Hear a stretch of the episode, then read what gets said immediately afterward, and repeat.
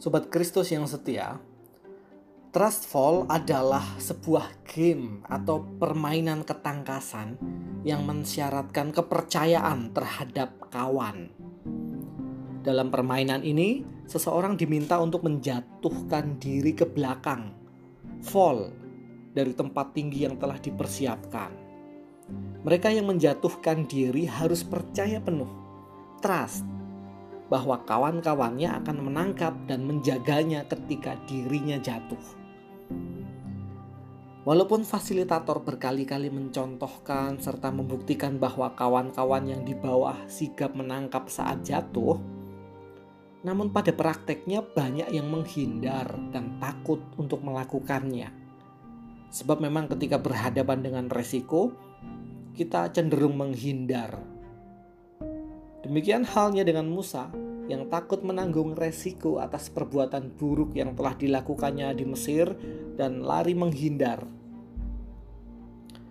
Ketika Musa menggembalakan domba di Gunung Horeb, Musa berjumpa dengan Tuhan. Dan dalam perjumpaan yang menggetarkan, Tuhan mengutus Musa untuk membebaskan Israel dari tanah perbudakan di Mesir. Namun, Musa menolak dia takut dan berupaya menghindar. Padahal Tuhan bersabda, "Aku menyertaimu." Musa kemudian menanyakan bukti penyertaan Tuhan, dan serangkaian bukti ajaib disodorkan oleh Tuhan. Tongkat menjadi ular, tangan terkena kusta, air menjadi darah. Akan tetapi, walaupun Tuhan telah memberikan bukti, namun Musa tetap saja takut. Keluaran pasal 4 ayat 1 mengungkapkan, Bagaimana jika mereka tidak percaya dan tidak mendengar perkataanku? Demikian ungkapan Musa. Baru sesudah Tuhan murka dan menyuruh Harun untuk mendampinginya, Musa akhirnya bersedia diutus menjadi the liberator, sang pembebas. Sobat Kristus yang setia, apakah ketakutan terbesar Anda saat ini? Setidaknya ada dua cara menghadapinya, yakni lari menghindar atau berjuang menghadapi.